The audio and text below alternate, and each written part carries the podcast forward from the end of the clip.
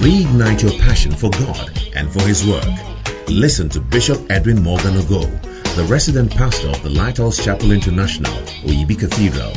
He comes your way on this podcast with the creative force of God's Word. Bishop Ogo also pastors the Flaming Fire Service, a vibrant youth service with energetic young people who are ablaze for the Lord. He is also the evangelist of the Greater Love Gospel Crusade, a unique outreach program that ministers the soul-saving love of Jesus Christ to a hurting world through music, dance, and the life-giving Word of God. Now, listen to Bishop Edwin Ogo. There was a man who was blind. Jesus put clay on his eyes. Glory. I don't know whether you are excited. The bishop is in the house. Run Ministry is about to make a history.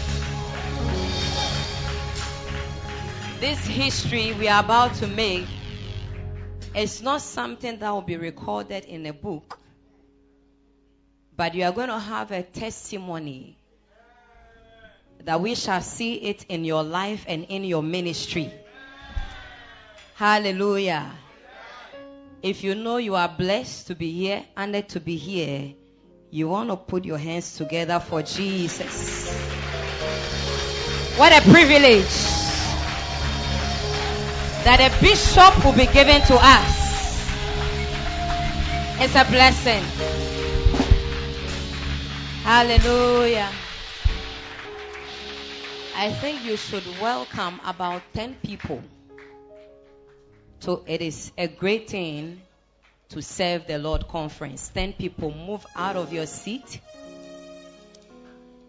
and shake 10 people their hands and tell them it is a blessing to serve with you. Hallelujah. Wow. Minche song. Hallelujah. I'm not seeing any smile on your face. I don't know who asked you to fast today and our faces are looking kanke. Shall I give your neighbor a smile? Let them see your 32 teeth. Wow. Amen. Kindly take your seat. The word of God is coming. I thank God that Jesus made us to know that the word is spirit and it is life. He also said that in those days he will pour out on his servant and his handmaiden out of his spirit. You see, and the word also carried that life and spirit.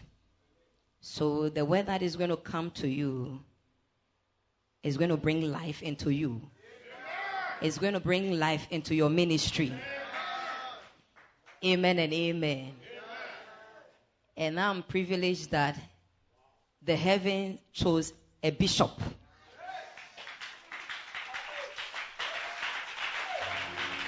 Last year, he was here, and I know you saw some pictures and you were wondering, is it really run ministry? It was.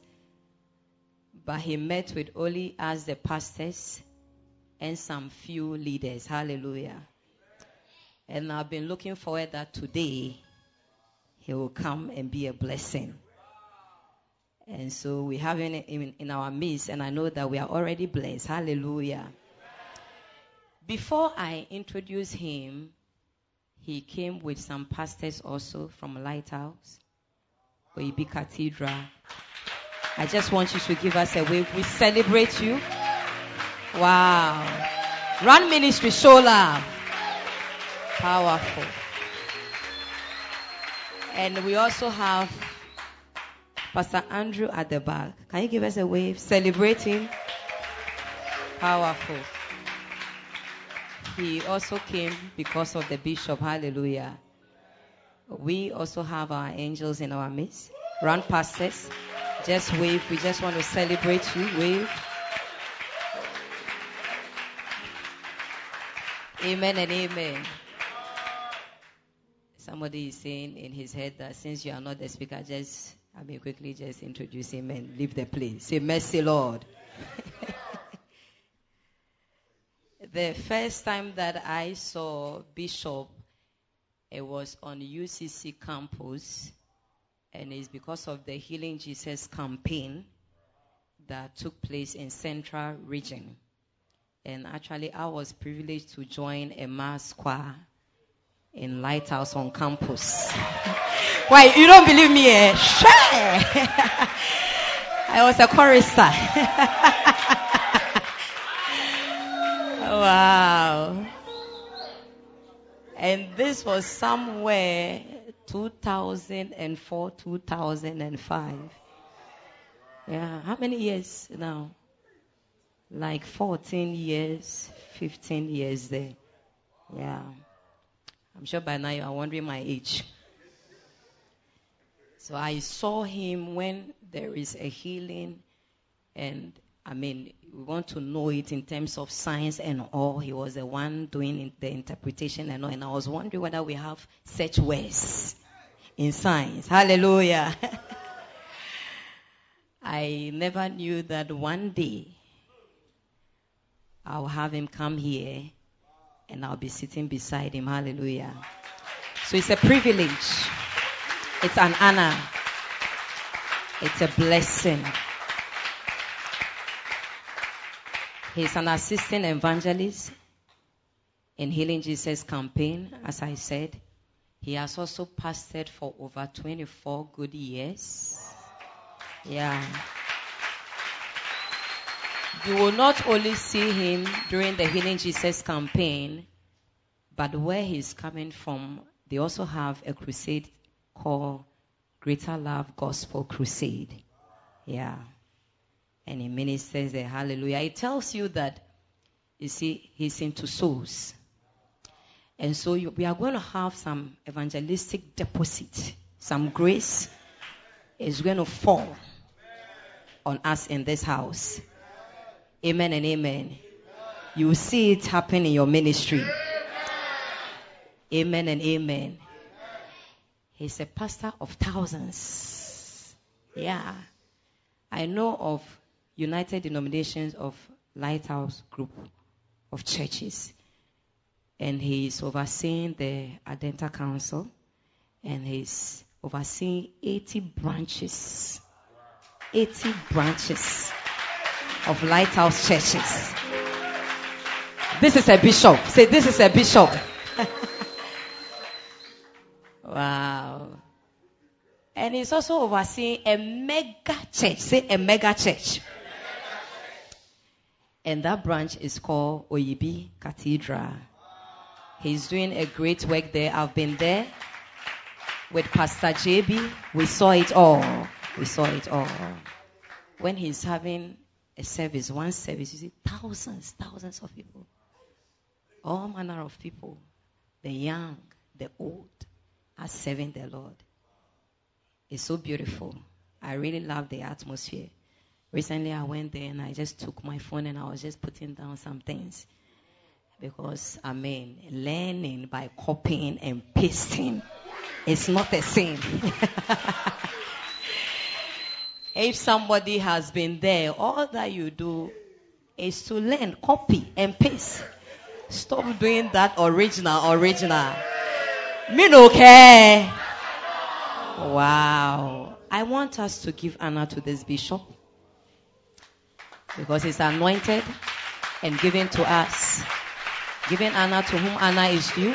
I want us to welcome or say Bishop Edwin Ogo. Wow. Celebrate him.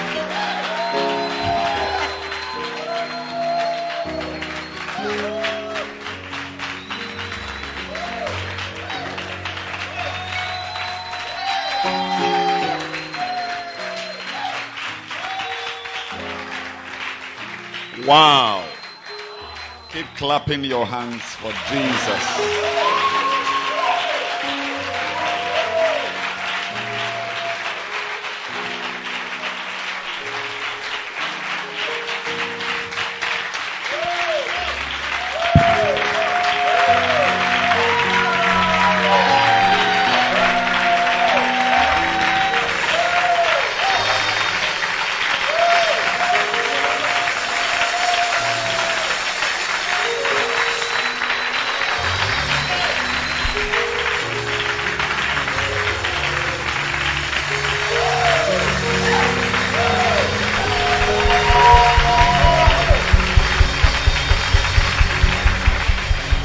Hallelujah. We thank God for his great blessing, for giving us life. That even when we say we should clap our hands, we can clap. Not everybody can clap his hands.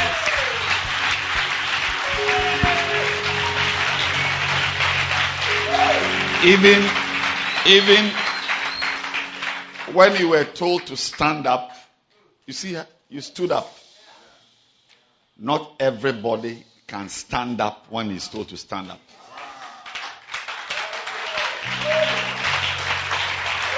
So, we really thank God for life and for blessings. And I particularly want to thank God for the privilege to be here this evening to fellowship with Ran. I was here last year. Yes. And uh, it was a very, very nice, spicy time.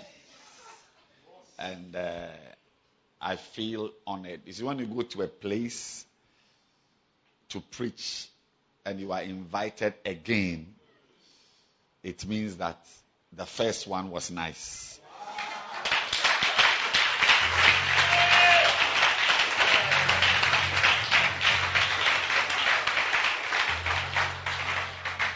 So tonight, I thank God for the privilege to share the word of God with you. I'm not really going to preach. I'm going to just tell you something. How many of you want me to just tell you something? Well, well, even if you don't want me to tell you something, I will still tell you. Amen.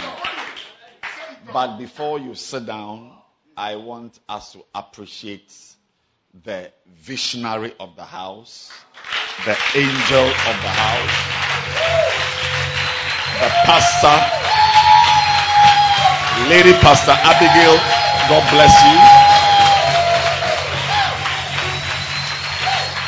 We need we need pastors like her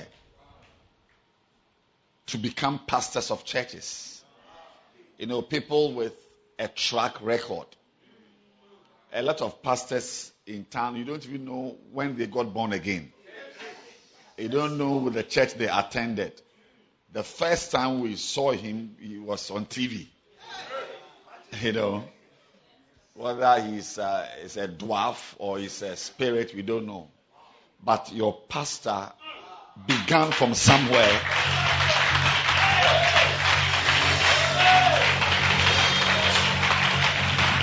continued from somewhere and is still preaching, is still working for the Lord.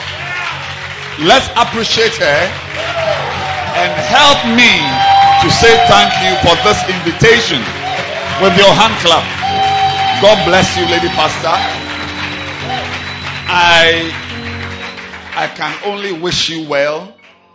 I can only wish this church greatness and enlargement and power and great grace in Jesus' name. Amen. You may please be seated. Father, we thank you for the privilege and we say the Lord speak to us tonight in the name of Jesus. Amen. So the name of this short conference we are having here is it is a great thing to serve the Lord. And tomorrow, God willing, I'm going to preach from that book. Um, but today, I don't think God wants me to preach. God wants me to just tell you something, and then we'll close and go home. Then tomorrow we'll come for the proper service. Amen. So Let's also appreciate the choir for the beautiful song they sang.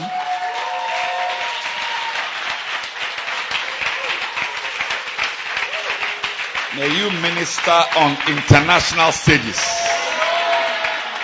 Amen. Tonight I'm preaching about spiritual maturity.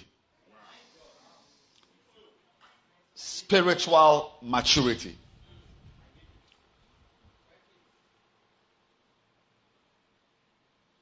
And I want to open this message God wants me to bring to you with a very important scripture in Colossians chapter 1, verse 13. It says, Who hath delivered us from the power of darkness and hath translated us into the kingdom of his dear son. That's all. How many of you believe you are in the kingdom of his dear son? Yes. When you are in church, you are in God's kingdom. So this is the kingdom of God. When you get born again, you are in the kingdom. When you receive Jesus Christ as your personal savior, you have made a transition from what the Bible calls the kingdom of darkness. And now you are in the kingdom of his dear son. Now, so where have we come from? That kingdom of darkness, what is it? What is what is it that God has brought us out of? So, so when you see me playing the keyboard, or when you see me singing in the church, or when I see you ushering, when I see you in church on Sunday, as a born again Christian, it is very important for you and I to know and to understand where God has brought us out of. Now, that place is called the power of darkness. It's not a kingdom of darkness.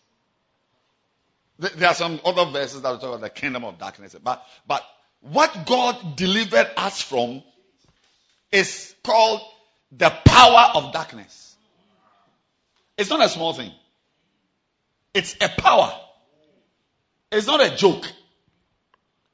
It's not, it's not something to just brush aside. As I stand here, and as you sit there, it is very important that you are told. It's very important that we know where we have come from or or it's very important that we know where we are supposed to come out of. Because some of you may be in church, but you have not come out of that power. That power of darkness still has power over you.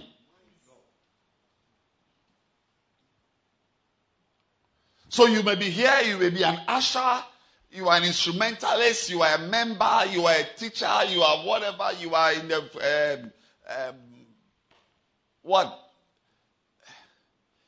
communion groups, whatever it is you are doing in the church, you are here, but you may not have been delivered from the power.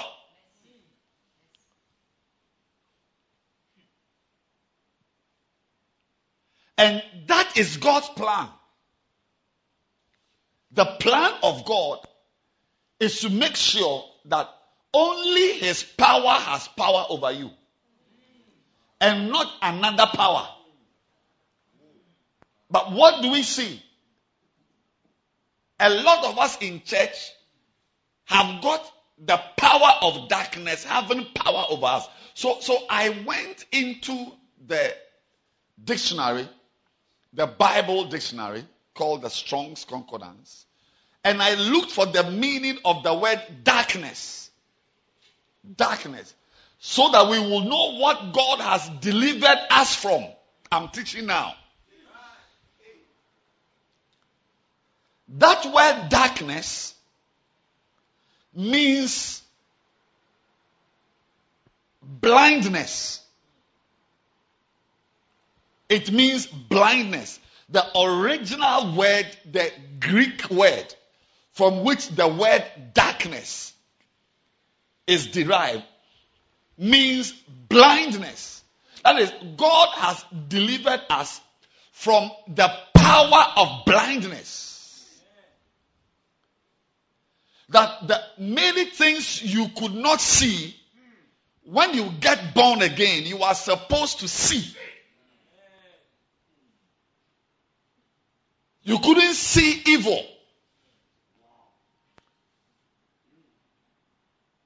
But you are supposed to see. So God has delivered us from the power of blindness.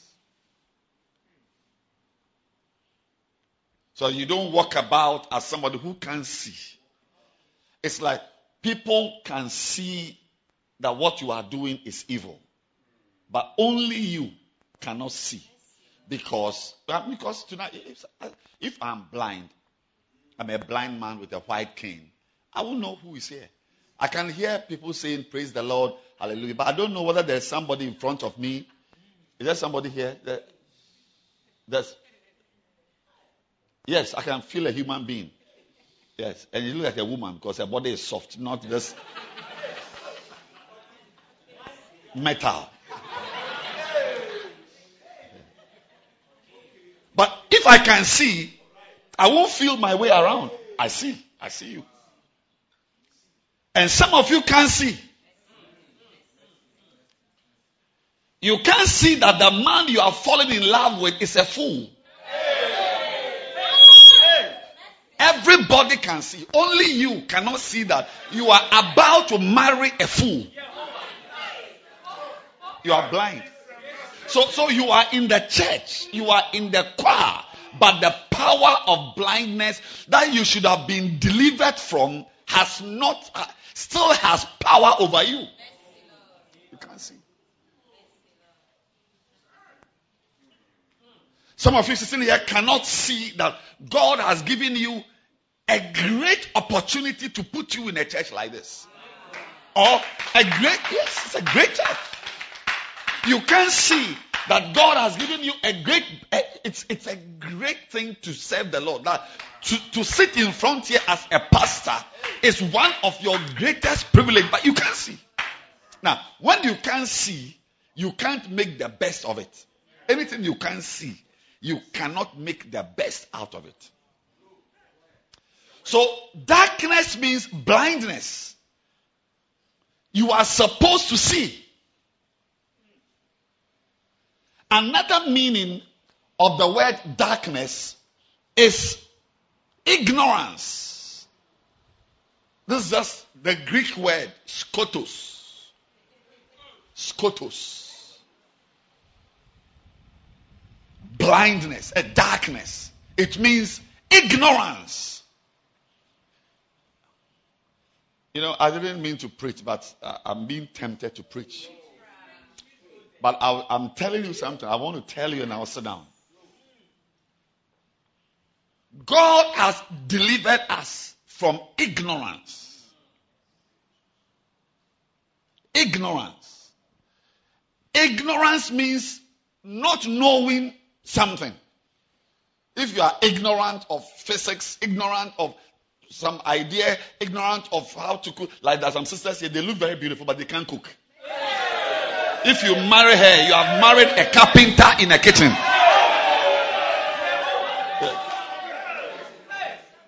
You, may think I'm joking. You may think I'm joking.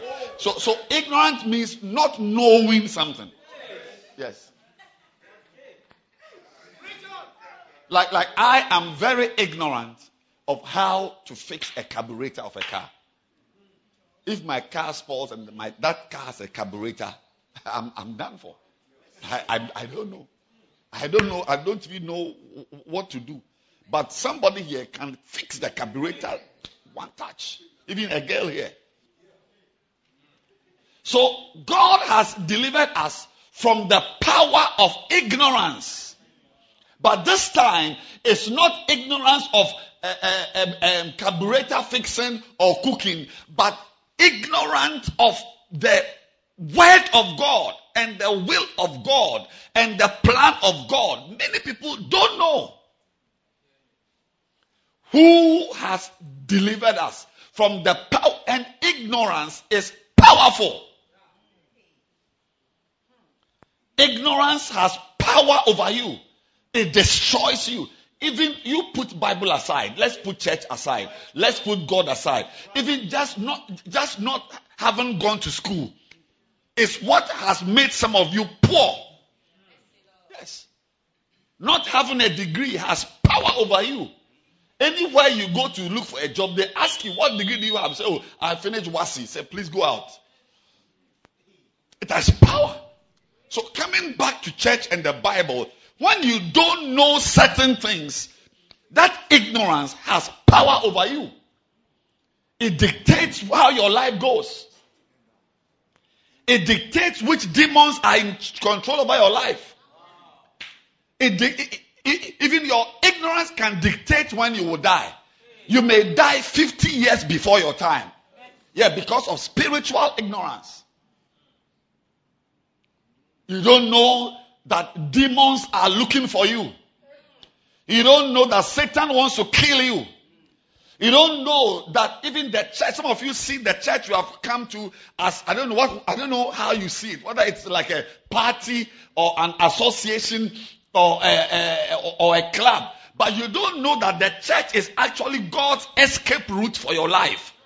So that because of the church, you will not end up like your uncles and your cousin and your father and your brothers at home. That the church is actually your escape route. Ignorant. You don't know. You are sitting in church, you don't even know what is happening to you. Like the, the like the Ethiopian eunuch. He was reading a Bible. He had a Bible in his hand. But he, didn't know anything. So he was asked by Philip, do you understand what you are for? What, what are you talking about? How can I understand if someone doesn't explain to me? Many of you don't even know where you are sitting. Some of you here tonight, you prefer to be in a nightclub than to be here tonight. Because you don't know what is in this place for your life. Ignorant. You are ignorant of sin. Ignorant. You don't know what sin can do to you. Sin never, has never, never since the world was created, sin has never added to anybody's life. It has always reduced people. It has always removed from your life. If, in fact, sin is the reason why we die at 80, age 80. It's because of sin that we die at 90. That when somebody is a 90 year old man, we, in fact, if you, call it, it's an, it's, it's an old man. Old man is walking like that. Atalante. But those days in Genesis, 600 years, you are now having your outdooring. Read your Bible. They died at 900 years. 800. When you are 500 and you give birth, it is teenage pregnancy. Yes, read your Bible. Read your Bible. Are they going home? They're going to toilet. Where are you going? Sit down. Sit down. It's the demons that are taking them away so they will not hear. So, they, so, so that they will persist in their ignorance. Who has delivered us from the there's a power looking for you. What destroyed your cousin is also coming for you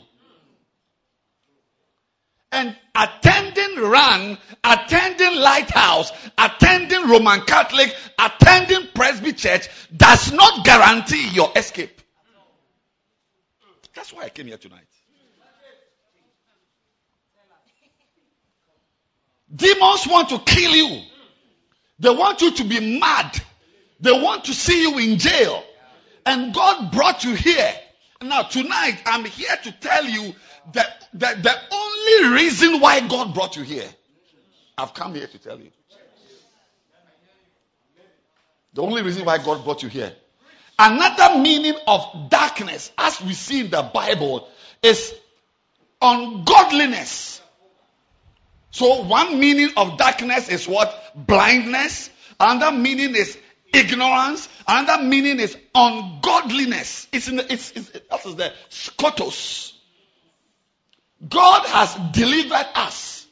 When you get born again, when you come and stand in front of the church and you lift your hand, it means God has delivered you from a life of ungodliness. Ungodliness means that there is no God in your life. There's no fear of God in your life. There's no worship of God in your life. There's no thought of God in your life. Everything you do does not factor in God. So if you meet a girl and you have to sleep with her, you go about it nicely. But there's no God that says that, that don't. Ungodliness. In fact, another meaning of the word darkness, skotos, is immorality. Those of you with the, uh, strong concordance, you, you see that. Immorality. Immorality is essentially behaving like an animal. That's really the, the real root meaning of immorality. Things that a human being with brains should not do. Because goats, when a goat is around and sees another goat, it just climbs the goat. And they don't know, even, they don't even know cousins or sisters or mother. Yes. And, and that's how we are also. Yes. You don't know that, oh, that's not my wife. That's my wife. So a man with a wedding ring who has a wife can still, he is married though, he has signed, but he still can't differentiate his wife from another girl. So any girl he sees that he likes the ties, he just goes for, for the girl. Immorality. And God, when you get born again, God has delivered. I've got some two more minutes to, to close. So pay attention. Who has delivered us from the power of immorality? Immorality. It's a power. It's not a joke. When somebody is not godly, when somebody doesn't respect God, doesn't fear God, there's a girl here. You don't fear God. You are in a relationship with somebody's husband, but nothing. It does, like it doesn't mean anything to you. You are ungodly, but you see tonight I'm saying to you that that life eh, it has power, power that is guiding you to a certain life. Power. and it makes you immoral. So immoral that immoral means that you, are, you have thrown away moral. Say moral. Why say somebody? It's moral. It's, it's that the right thing to do. The right thing. That is, if tonight I want to have sex, the right thing to do, the moral thing to do, is to look for my wife. But if you are immoral, or if I'm immoral, I will look for Benis rather. I'll look for Ameli rather. Yes.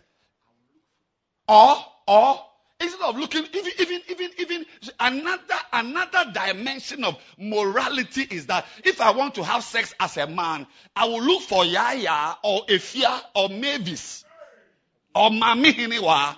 But I can now begin to look for a man's anus. It's like it, it goes beyond common sense. And it has power. That power is worrying you. But tonight, God will deliver you from the power of immorality. Morality. That I've seen this tablet. It's very nice. I would love to own it. But it's not for me. But as I'm talking here, I'm preaching, I come around, I say, everybody look at that, look at the brother sitting there with, with the beard. Can, can, you see, can you see the brother? Can you see him? I've stolen somebody's tablet. Maybe it's not for me. Some of you have stolen somebody's daughter, somebody's husband, somebody's wife, somebody's car, somebody's business because you are essentially ungodly.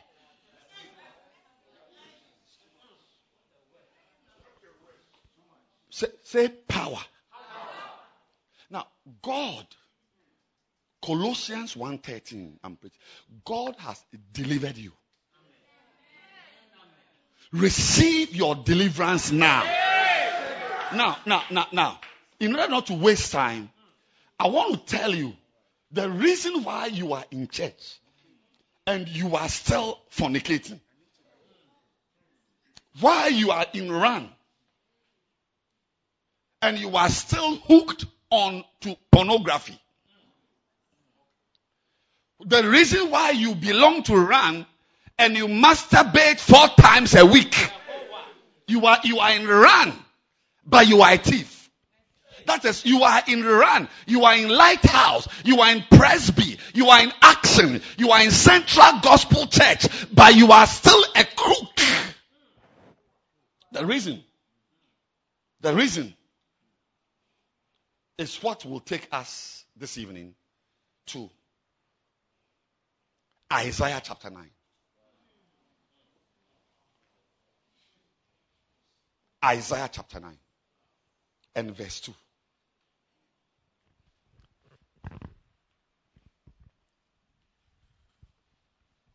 The people that walked in darkness. Do you see darkness? In Colossians 1:13, the people that walked in darkness have seen a great light. they have seen it.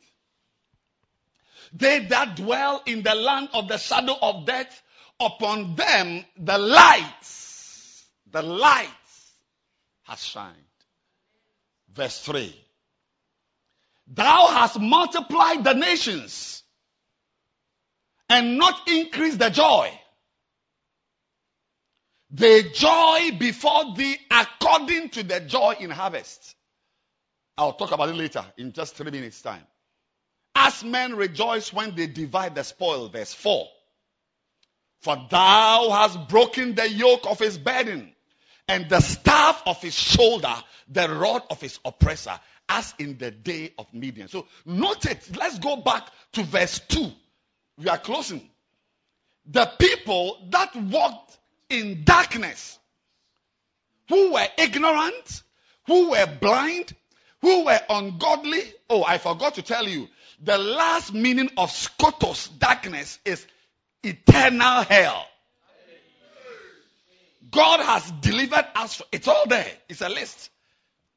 Blindness, ignorance, ungodliness, immorality, and the last one in the in the in the Strong's Concordance is eternal hell. God has delivered us from hellfire. But some of you in this church will die and go to hell. And I'm, I, I've been sent by God tonight to show you why you will be in a church like this and go to hell.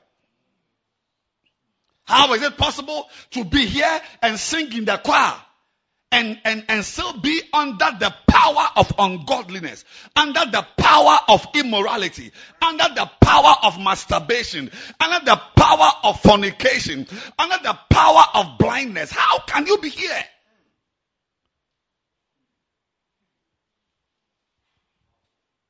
Do you want to know why? Why you are still under power? Hebrews chapter 5. We'll come back to Isaiah 9. Hebrews chapter 5.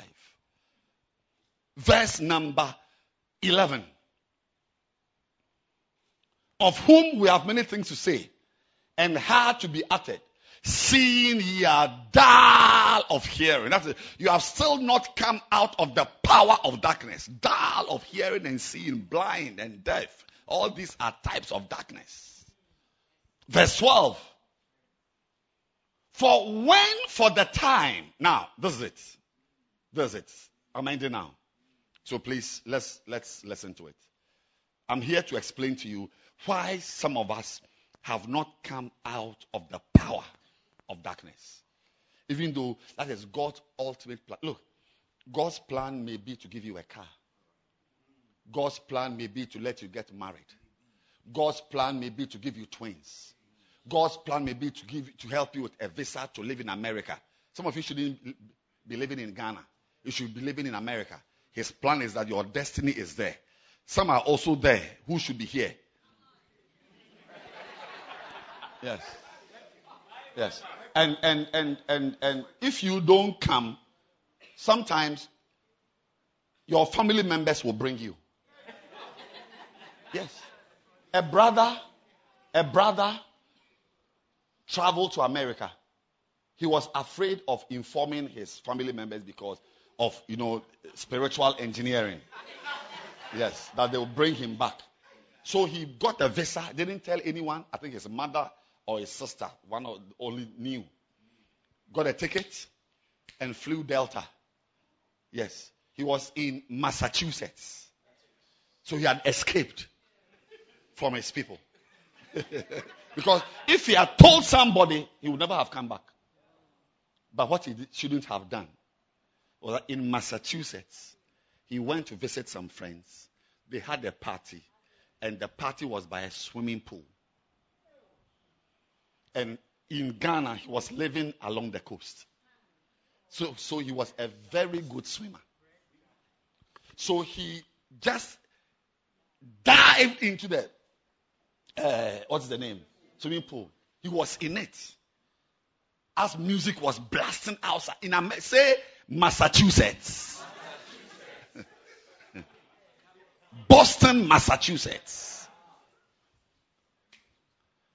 Swimming, swimming with the girls, swimming with the boys, enjoying the water. After a while, he got tired of swimming. So he decided to come out of the swimming pool. When he came out, he was at Keta.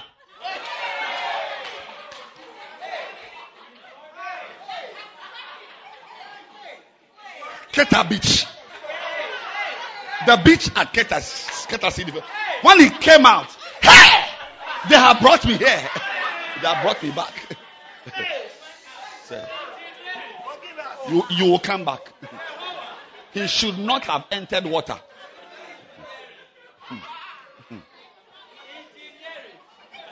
When he came out of the, he thought he was going to see Coca-Cola and sandwiches and nice girls at the in America light. When he came out, courtesy defense.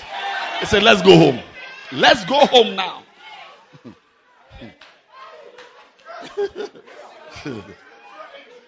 Engineering. Ladies and gentlemen, I'm talking about the will of God for your life. That sometimes God's will for you is that you may have a car, live in America, live in Ghana, have a child, be married, and so on and so forth. But ladies and gentlemen, the ultimate will of God for your life, that one dole, dole, dole. You may never marry, you may never go to America, you may never have a car, but one will of God for your life is that you must never be under the power of hellfire. That one there. It should happen.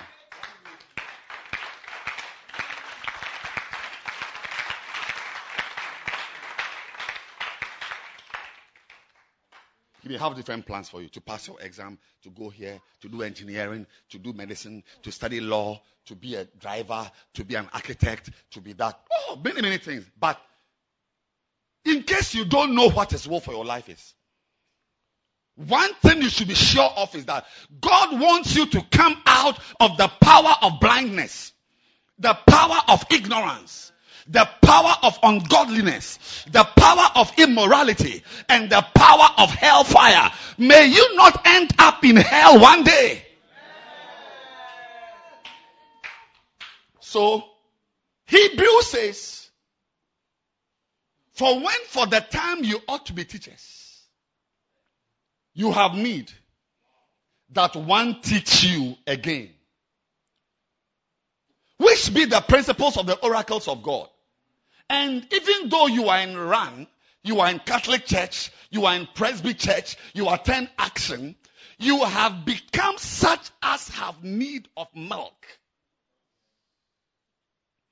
and not of strong meat. That's how you have become. You are in church, but you have become somebody who drinks milk, but you don't chew meat. Now, the next verse, verse 13 says, because, it said four, four, four, four, four. Everyone that uses milk, I'm preaching now. Anybody in the church, whether he's a keyboardist, or he's a bass guitarist, or he's a drummer, or he's a singer, anybody in the church who uses milk is unskillful in the word of righteousness. For, for, for what? Can you help me? Let's finish the verse. For what? He is a babe. I'm, I'm preaching about spiritual maturity. It's very important you mature fast.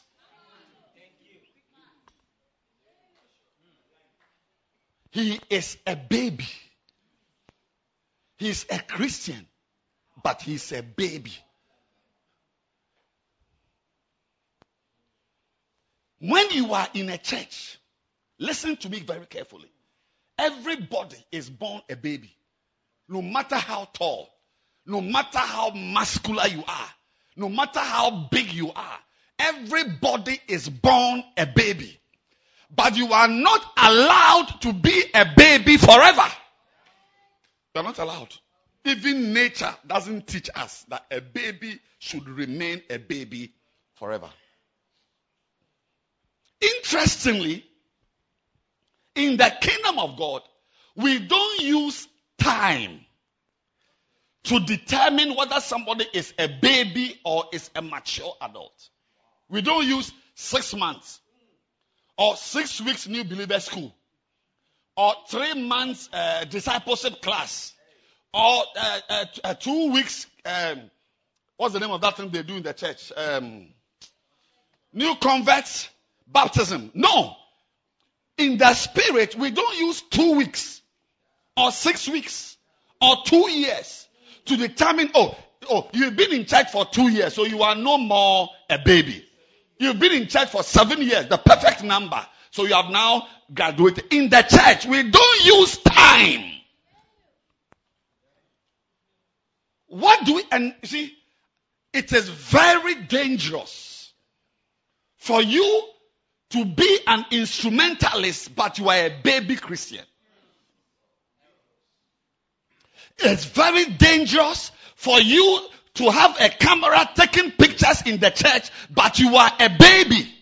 It's very dangerous for you to sit behind the console changing sound level, but you are actually a spiritual baby.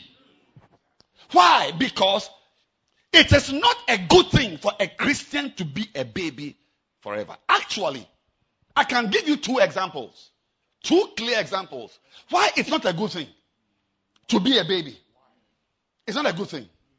The first reason why it's not a good thing to be a baby is found in First Corinthians chapter 3 verse 1.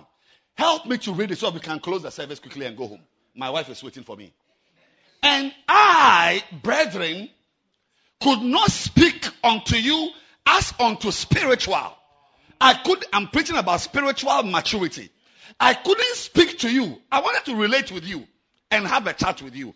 But I couldn't to you as a spiritual person, but rather as unto carnal. Then he put a comma there and he said, even, in case you don't understand carnal, he said, even as unto babes. So a baby Christian is actually a carnal Christian, which is the word used for unbelievers. A baby Christian is actually an unbeliever. Spiritually, a baby Christian is actually, it's not my interpretation. It, it, it's about, if you have other translations, you can put it there. We read. I'm not here, I'm not interpreting a verse for you. It is there. He said, I wanted to relate with you as a spiritual person, but I couldn't. I'm rather relating with you. I'm talking to you. I wish you had the amplified or you had uh, New Living Translation. Yeah, look at this. Dear brothers and sisters, when I was with you, I couldn't talk to you as I would to a spiritual person, somebody who is mature. I had to talk to you as though you belong to this world. Who are those who belong to this world? Is it not unbelievers? Yeah. So you are in the church, you have come to give your life to Christ, you are born again, but because you are in the st- see, a baby Christian is not different from an unbeliever. A Christian, so tonight we are going to have a graduation service. Yes. You must graduate from babyhood. It's dangerous. It's very dangerous to be a baby. Any pastor who is a good pastor who has been called by God will never allow any member of his church to be a baby. Why? Number one is that a baby Christian is actually an unbeliever. It's unbeliever. Have you not seen people who get born again, but they are still, she still comes from the house of the man he's not, uh, he's not married to? Yeah, some of you, where, the man you are with, there's a lady here. The man you are with, you're not married to him. You're here on this side. The man you are living with, you're not married to him. But see, when you mature, when you become spiritually sensitive, when your spiritual senses mature, nobody will tell you. Nobody will tell you. Yesterday, I was talking to a, a, a, lady, a very great girl. I can't, I don't want to go into who she is and what. Very great. She's known. And I had a chance to sit with her to talk. She she's come to me to apologize. I said, apologize to me? Hey, what, what am I? What, what are you talking about? She said, no, because I am her father. And she wants to be, she, she wants to say to me that early this year, from about January or last December, for, let's say January this year, to like April or so, she just entered into a relationship with a, with a boy in the church. And they've been having sex. But about two months ago, because she's been telling me she wants to see me, I never get the time. About two months ago, she said no. this thing cannot continue. So she stopped. She was about to cry. And I reached out my hand to her. I said, Shake my hand. Congratulations. You have become a mature Christian.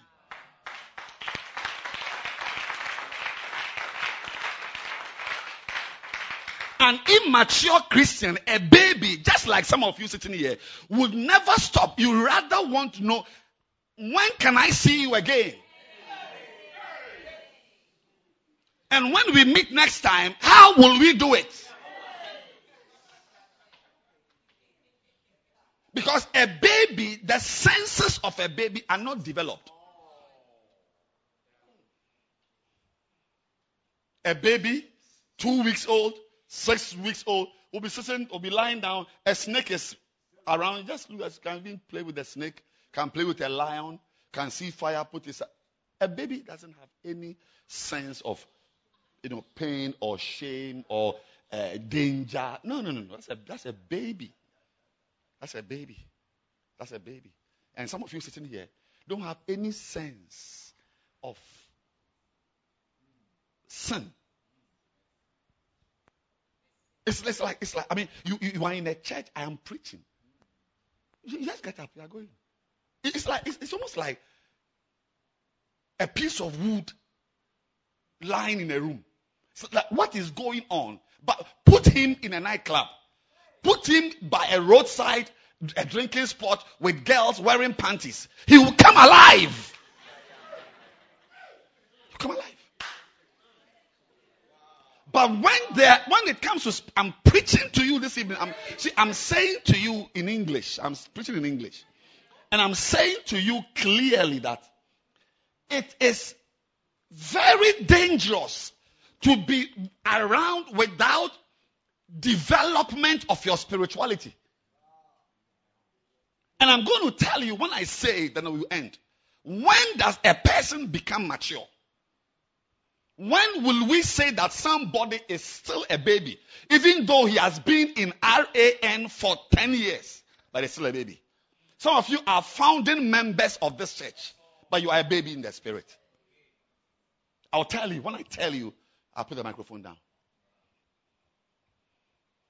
But I'm just trying to let you know that it is dangerous to be around here and be a baby because one big one is that a baby Christian is actually spiritually an unbeliever. That's what I, I like the way the New Living Translation says. I, it said, like it said, I had to talk to you as though you belong to this world. We don't belong to this world. We are in the world, but we are not of the world. So when your pastor must talk to you as though you belong to this world, then you are an unbeliever. But this is a, a, this is First Corinthians. Corinthian. Corinth, Corinth is a city. It was a letter written to Christians in the city of Corinth.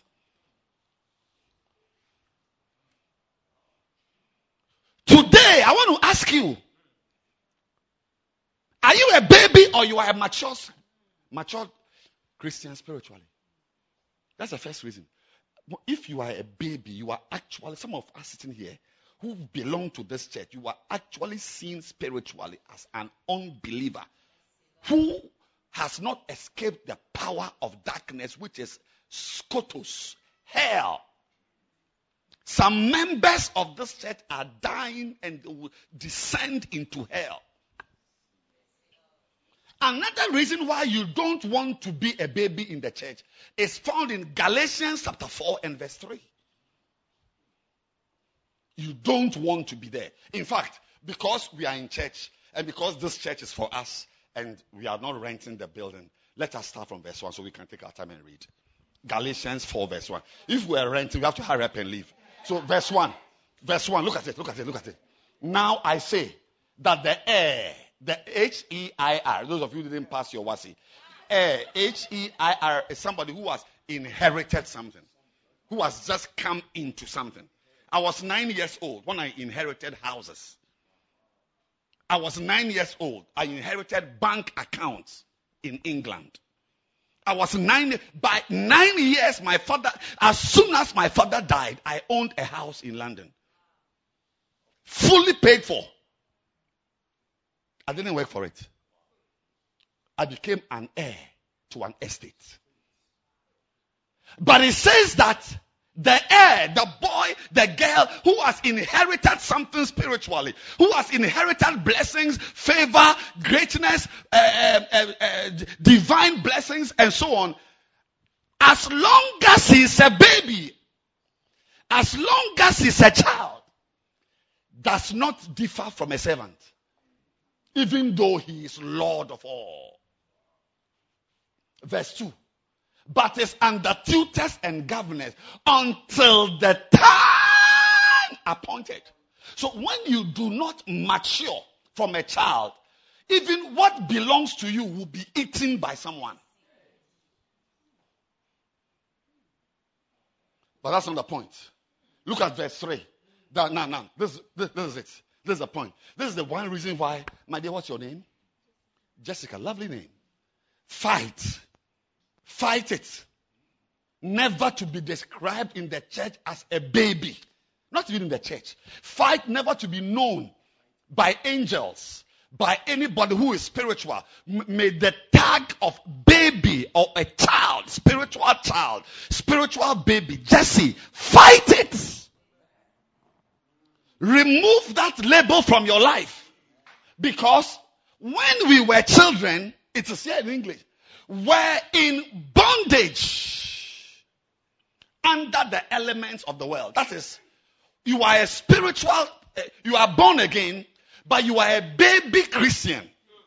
You are a baby Christian. You have not matured. You are, the Bible says you are in bondage. So one of the reasons why you must not persist as a baby Christian is that a baby Christian is in the same bondages that the unbeliever is in. The pornography, the masturbation, the fornication, the drinking, the revelry, the, the, the, the evil concupiscence, the, the, the, un, I mean, anything that the unbeliever is struggling to come out of, she is also in church, but is struggling to come out of it. That is why you must not be a baby. Bondages that people who have never come to stand here and say, Lord Jesus, Lord Jesus, I thank you, I thank you for tonight, for tonight. Tonight I call on you, tonight I call on you and declare and declare that you are my Lord, you are my Lord, you are my Savior. Dear Jesus, today, today, oh Lord, oh Lord, oh Jesus, oh Jesus, please wash my sins, please wash my sins. Today I declare, today I declare that I am born again. I'm no more a child of the devil. I'm no more. You can stand here and pray such a prayer, but you are still masturbating. You are still fornicating. You are still with that married man. Somebody who is not much, who is mature, who is not a child, is not on, in bondage. So the girl, yes, oh yes, she was fornicating. But she said, no, no, no, no. no. No, no, no, no, please. I'm in charge.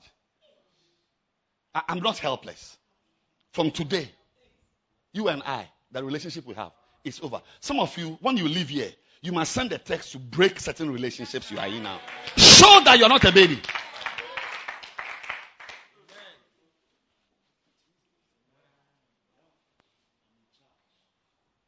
So I, this is just two reasons. I, I could give you more, but time is up. The first reason is that if you are a baby, you are actually an unbeliever. I'm telling you. If you are a baby, you are in bondage. you are in the church. You may sing in the choir with blue rosette or uh, whatever else. You are in, some of you in here. One, two, three, four, five, six, seven. One of you is in bondage. You are struggling to come out of something. You, you come out now, you are back. because you are actually a baby in Christ.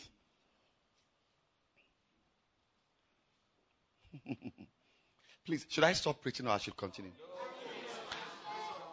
No, but the place is quiet. It means that what I'm saying doesn't. No, no, you don't. No, I was starting to say, oh, preach on, what a word. Oh, preach it, what a message. But, no, uh, Lady Pastor Abigail, I think I want to end the message.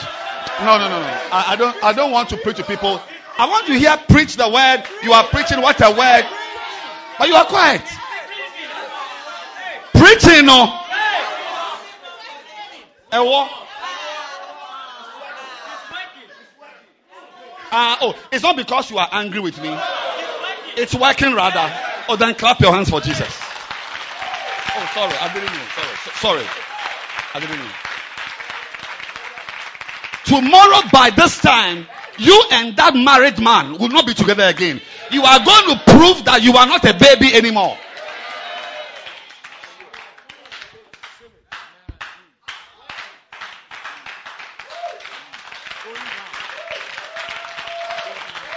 That when you buy airtime, Vodafone airtime, you will not use it to watch pornography. One brother in my church, he could watch pornography and collapse. They, yes, I'm not joking. I said, sorry, sorry, that's not true. He could watch porno and masturbate till he collapses. They have to come and pour water on him, then he comes up again. Nothing could stop him. Ladies and gentlemen, tonight I'm going to tell you one thing that has power over the power of darkness. Even though, I'm sorry, I may say something which doesn't line up with, because we, we sing the song, There is power, power, wonder working power in the blood of the Lamb. There is power, power, wonder working power in the precious blood of the Lamb.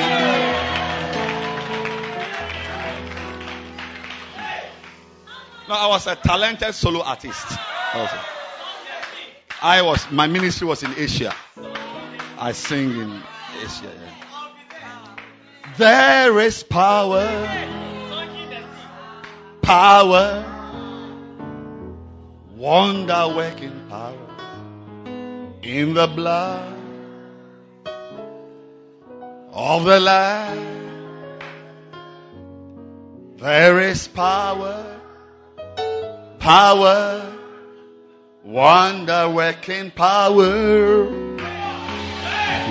in the precious blood of the Lamb.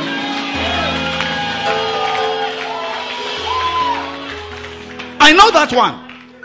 But you can meet the blood of Jesus and still be under the power of darkness.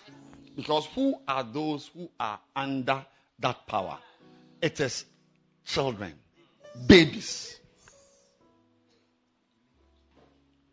So when you are in church, one of your main aims in the church is not to be a lead singer, but to break out of babyhood.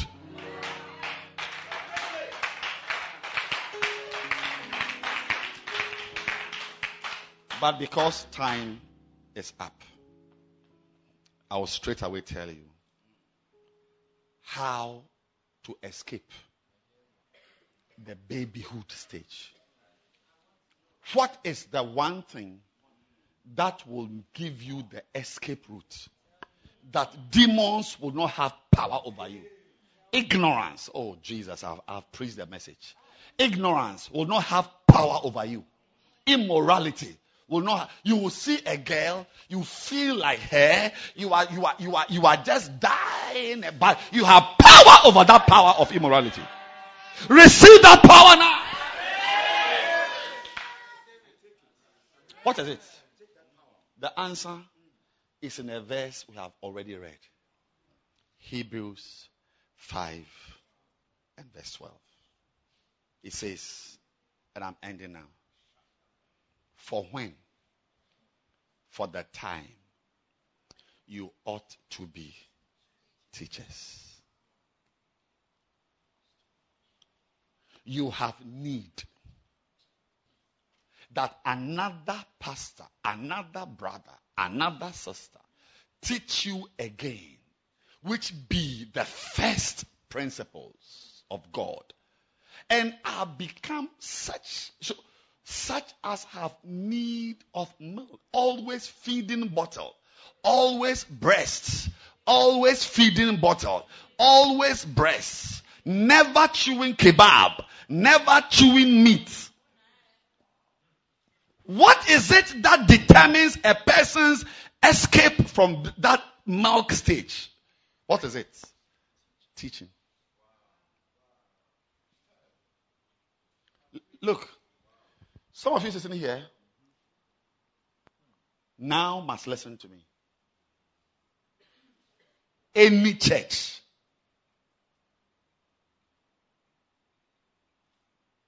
which does not give people the chance to teach. I didn't say the chance to be a lady pastor. I didn't say the chance to be a reverend. I didn't say the chance to be a home cell leader. I didn't say the chance to be a, a, a, a choir leader. The chance to open the Bible and speak from the Bible. Any church, whether it is lighthouse, whether it is presby, whether it is Methodist, whether it is Catholic Church, whether it is Victory Church, whether it is Heritage Church, any church that does not promote the teaching of the word of God by its members is a church that is an evil church. It is a church you must run away from. It is church which is raising, I know the church which we are raising champions, we are raising world leaders. Some of the churches are raising unbelievers.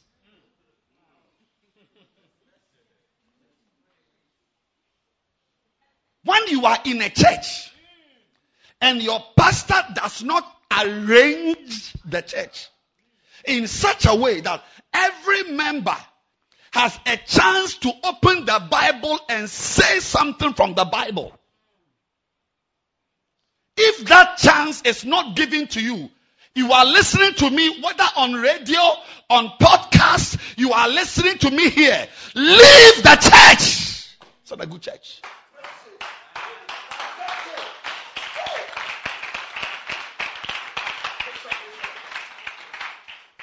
In my church, I encourage people to dance. I encourage people to play the keyboard. I encourage people to sing in the choir. She saw my choir. I don't know if she saw the she was early enough to see the choir. I encourage people to do sound. I encourage people to do photography. We are doing many things. Some are even communion stars. They, they, they, they mix and drink communion.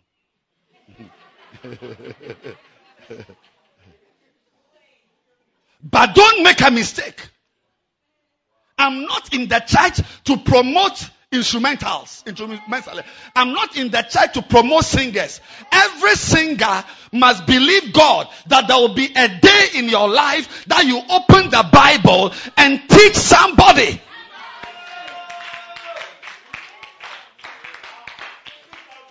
If you are if you are a keyboardist sitting here, an instrumentalist, and in your life, in your spiritual life, there is no arrangement where once a week, once a month, every day, once in three days, you teach somebody, I'm telling you that you are going to hell.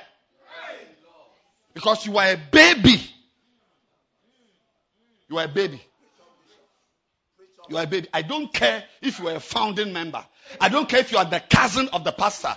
I don't care if you are whatever. You are going to hell. You will never have any power over blindness, power over ignorance, power over immorality, power over ungodliness. You are subject. It is the teaching. So the Bible is clear. It doesn't say when you tithe, you are mature. When you worship, you are mature. Not even when you pray in tongues are you mature. Kadazama Some of you, when you are fornicating, at the height of the fornication, you speak in tongues.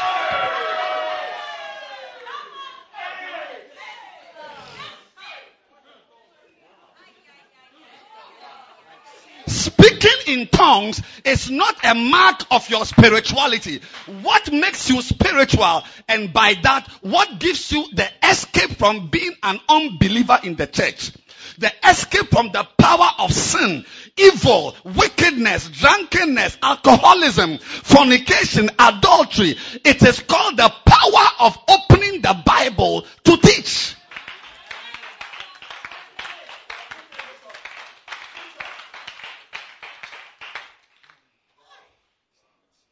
Anybody in the church who marries an instrumentalist who doesn't teach? You are, you are, you, in my, I, I was having a meeting with my singer yesterday. I said, when there's a choir meeting, you start with the teaching.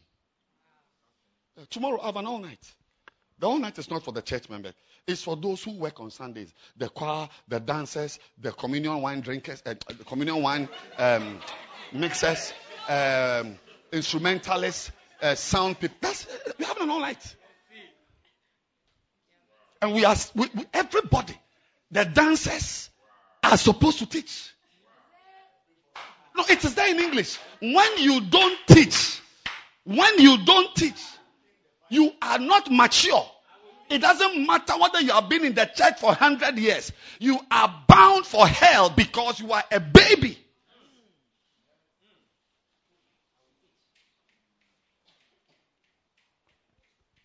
I don't know who that. Please sit down. In this area, you don't stand up on Thursday evenings. It's against. There's a taboo against standing up. When a pastor is preaching, it's against the traditional laws.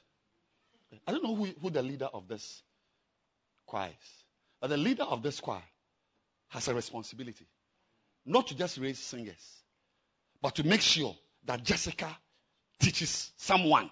She has to go somewhere and teach somewhere. That everybody sitting here ought to have a place where once a week you meet three people, you meet four people, you meet one person, you meet 16 people. The day you open the Bible to teach is the day we will be sure that you have now come of age.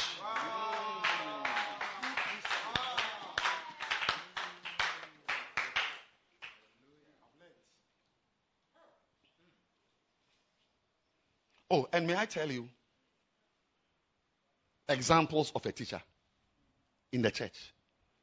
A teacher is like your pastor who has a microphone and is speaking into the microphone every Sunday and every weekday. But how many of us will get the chance to hold the microphone? So there are other opportunities to teach. If your pastor will not give you selection to preach with the microphone, create your own microphone in your house. Gather four boys. Yes. When you go out and you meet an unbeliever and you are witnessing to the person, you are teaching. Whether you are using Romans 3.23, John 1.12, uh, Romans uh, uh, 6.23 or John 3.16, once you are using the word of God to speak, you are breaking down the word you are teaching. And I'm saying that everybody here, there should be a time when this choir is singing as a choir, not in the church, but at the corner there, one of the evenings, stand on a box and sing. And when you finish singing, the alto leader takes the microphone and preaches the word of God.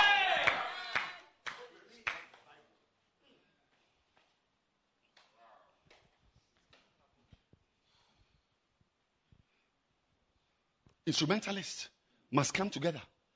You must come together and say that we are, uh, uh, this Saturday, we are going to Baatsona Total in front there, and we are just going to witness for just 30 minutes. That witnessing, anybody you meet, that you, you, you, the person stops and you open your mouth and you share the scriptures and you tell the person to be born again, even if the person does not give his life to Christ, you have thoughts. And by that, you can be deemed a mature Christian.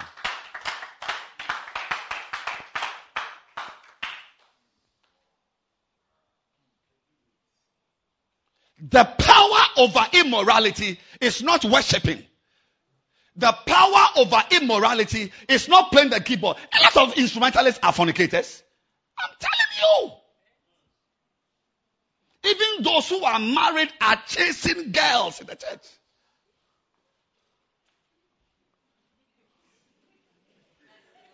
By the grace of God, I'm not afraid of anybody here. By the grace of God.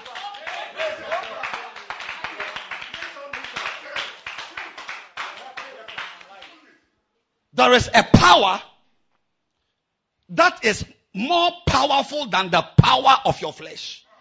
It is called the power of teaching. What I'm doing now is what will prevent me from committing adultery tonight. What I'm doing now.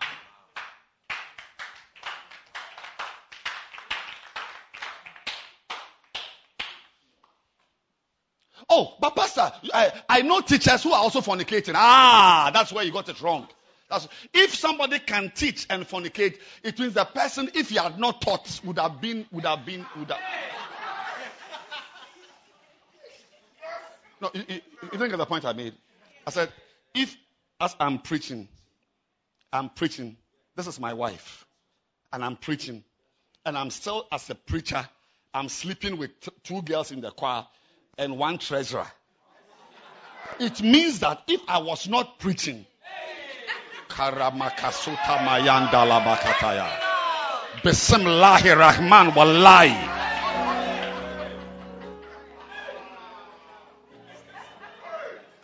Now, now, now, sit down, let me end. Why, why is teaching powerful? Why will teaching prevent you from going to hell? Why will teaching give you power over that married man with a pot belly? Why will teaching give you power over ungodliness? Why? Why, why will teaching give you power over blindness? Why will teaching have, give you power over ignorance? Why? Because you teach.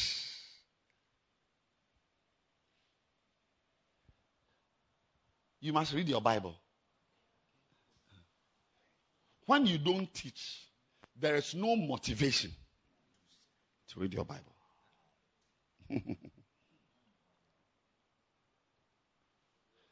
and as you keep reading the Bible, Kashama Handala Bazaar, One day, one day, one day, something will fall off your eyes.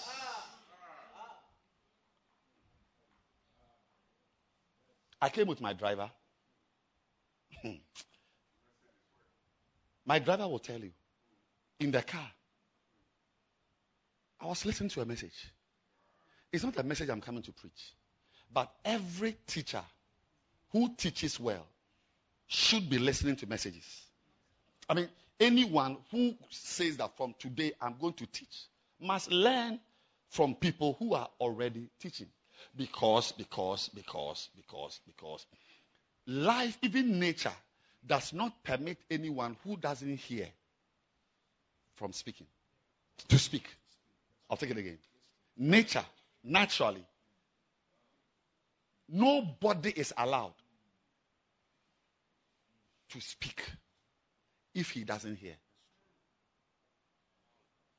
So, excuse me to say, Taflache, our brothers and sisters who are dumb, who can't speak, like when they open their mouth, I'm not joking. Like you say, oh, I want to go somewhere.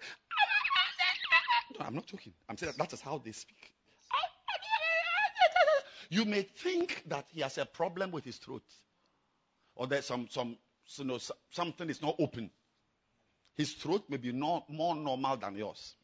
The problem is that he cannot hear. Most people, that's why we have deaf and dumb. To be able to speak. So a good doctor, when someone cannot speak and is taken to a doctor, a child is three years old, is not speaking, and is taken to a doctor, the doctor will not say, open your mouth, ha, ha, ha. No, he will take something and check the ear. Because if you cannot hear, so so that that thing, that is what he hears. So that's why you can see that you can give birth to a child, two months old, the child goes to China. After three years, he's speaking Chinese. Why? A guy boy from Osu is speaking Chinese. Why? Why?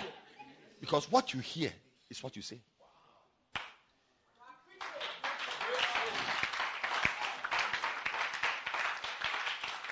So to be a teacher, you don't just read your Bible, but you also listen to messages. And it is when you listen to messages that the Holy Spirit can enter you.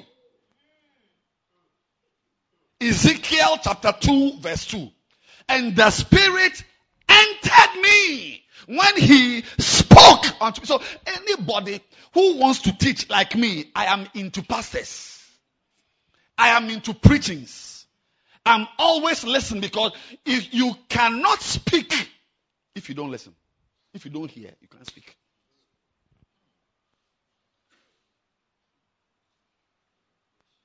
And it is in hearing. See, I'm showing you how a teacher can have power over pornography. And the spirit entered into me when he spake. So when a message is playing, it's not just English words, but a spirit is entering you. And be, why, why are you listening to the message? Because you are about to go and preach somewhere. So instead of being in church with blue lipstick,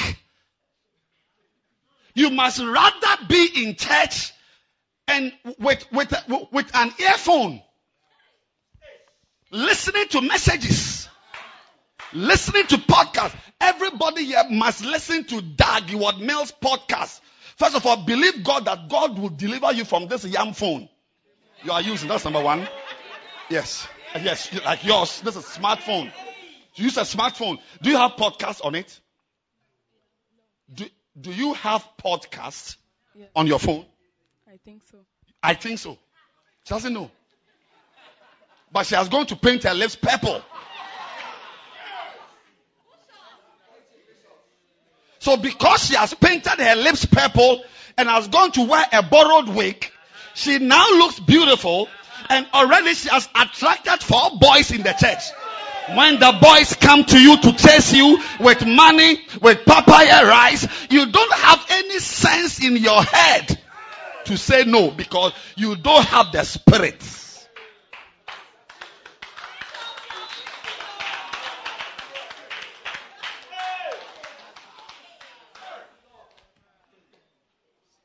A girl who wants to push boys away must not just cut her hair.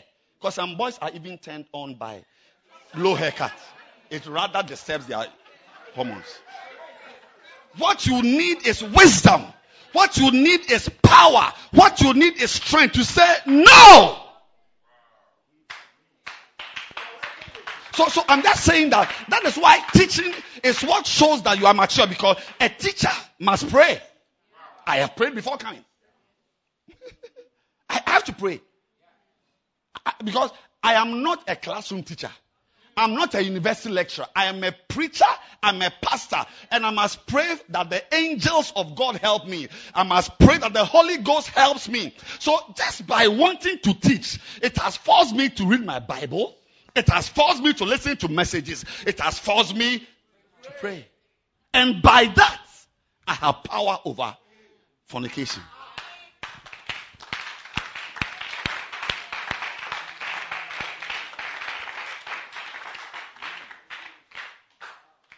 Today, everybody must take a decision. Yes, sing. We need you to sing. We need singers. But don't make a mistake. You can be a singer and a baby Christian under the power of darkness in bondage because the Bible has told us that a baby Christian is an unbeliever. A baby Christian is under the power of bo- is under bondage of the world. Whatever is breaking the back of unbelievers is also breaking your back. Rise out of immaturity. Rise out of it. Everybody here, if you want to have, let me tell you, what destroyed your cousin cannot destroy you. What made your cousin a weed smoker and is now at the mental hospital at Asylum Down? Is it Asylum? Asylum Down? Asylum. Okay. Asylum Down. So, so, so, so, so, uh, uh, asylum. Asylum and Asylum Down. Your cousin is mad. Somebody here, your cousin is mad. And that power is about to come for you. Did you know? Is just by the side. It's not part of the message. Mommy, did you know that for most people, it is in the church that they learn new types of sins? Oh, yeah. It's in the church people become homosexuals. In the church. Oh, yes. That there are girls. I know a girl. I, I, I was talking to her just last week. She broke her virginity in church. It's, it's in the church. She, she was a virgin. Got I say engaged. I mean, entered into a relationship with a brother to be to, to marry. In the relationship, because they had no power over the power of the flesh, they fornicated. It is in the church. She broke her virginity. Some of you, it is in the church you will watch pornography for the first time. Because you may not know that as we are here, there are devils amongst us here who have come here not to know Jesus, but to know you.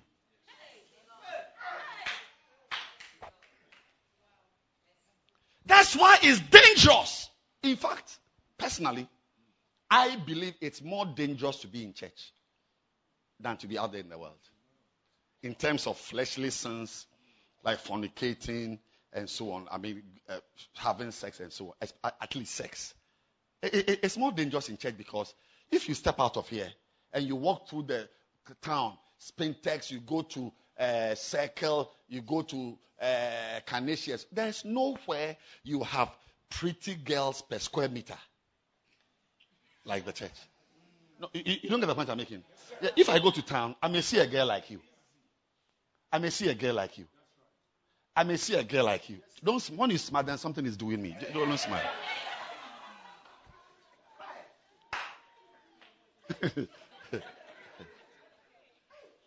In town also there are nice girls, but there's nowhere the girls are plenty in one space.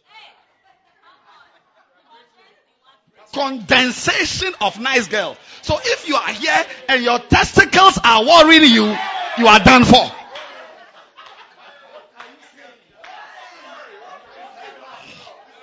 Pastor, you don't seem to understand the message I'm preaching. I'm saying that in a certain sense, it is dangerous to be see, in the church also, apart from being with girls and so on. Here, we, we, we are very close. You know, we, we visit our houses, we homes, we eat together, we, we, we, we outdoor, we, we are together. So here, a homosexual looking for you is more easily like, more likely to get you. Because here we rather encourage closeness. And the person I'm bringing to you is a homosexual. But in town, you may not meet one easily. But in the church, we say, shake your brother. You see, he said, greet 10 people. Can you imagine? Did your pastor not ask you to greet 10 people? That is a good church. But greet 10 people. Hello, how are you doing? Beautiful, powerful, beautiful. Then this one, when I shook a hand, some power entered me from a hand. So it would have been better I was not in church to meet a devil like this. You don't, they don't, they don't understand the message, your pastor. I think it's okay. So, uh, I'm going home, please. It's okay. It's okay. It's okay. You don't understand the message.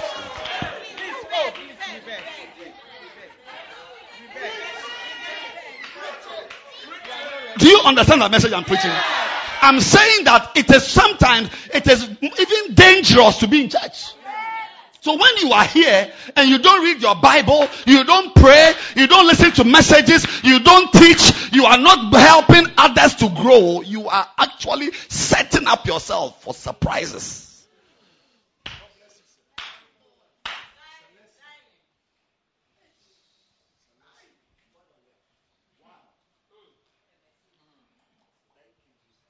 So are you married? With children? You're not married at all. Are you in a relationship? Why? Why is a grown up like this? His beard is like an imam. He can't find a woman. Why? Because he's confused. He's confused. He's confused. But the, I'm talking about blindness. So as he's sitting here, what he doesn't know is that the girl he should marry is right here. But blindness, he is blind. You know, you know something? I think I'm going. You don't understand the message. No, no, no. You don't understand the message. You don't understand what I'm preaching about. Can I have my iPad, please? I, am leaving. No, no, no, no, no. I, I, I, I don't. Like, I'm not coming here tomorrow. You don't understand the message.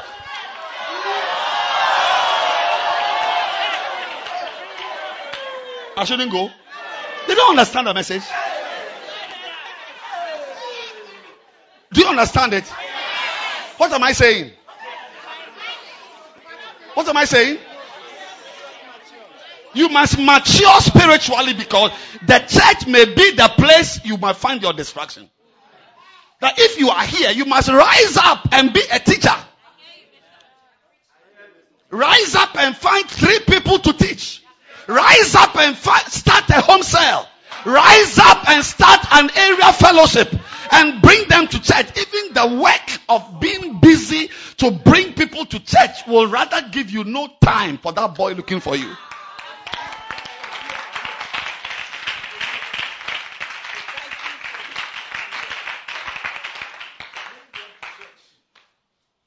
I can't guarantee. I will not put my money on you if you are not anybody here who is not teaching as part of your Christian life. I'm not saying every Sunday or every Monday, but in your life, there is no opportunity to open the Bible and share more. No. No. I'm afraid of you.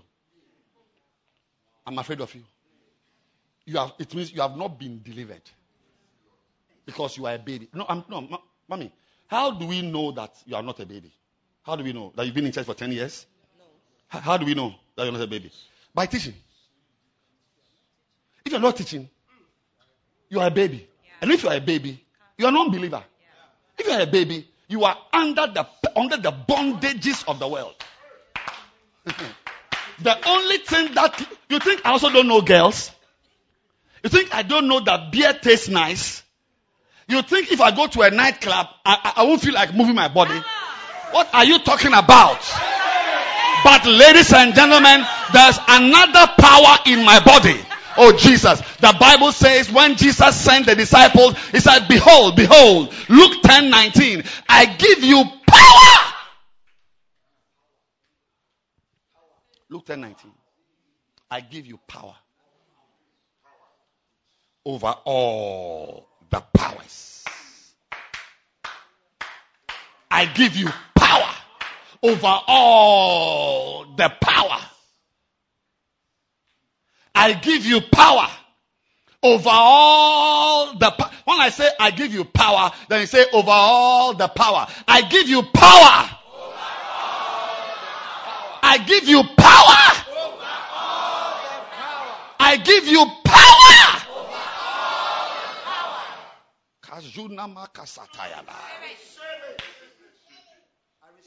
I give you power to tread upon serpents and scorpions. You, you, you joke. You sit down and think church is just worshiping and just singing in the church. Something is coming for you. What brought your father down is coming for you. What brought your mother down is coming for you. That's why every Christian must look for the Luke 10 19 power. Power over the power.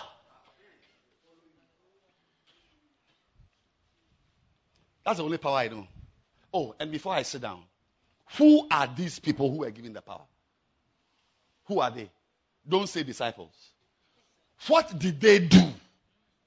Luke chapter 10, 19 says I give you power over all the power. And who were those people who were given power? Verse 1. After these things, the Lord appointed 70 also and sent them two and two before his face. Tonight, we are going to form two and two to go out to our areas and start home cells. Is there? He sent them two and two before his face into every city and place whither he himself would come. Verse 2. Therefore he said, the harvest, Nakusha Kabaya, the harvest is plenteous, but the laborers are few. He sent them out there to preach. So they even came back and said, The demons are subject to us.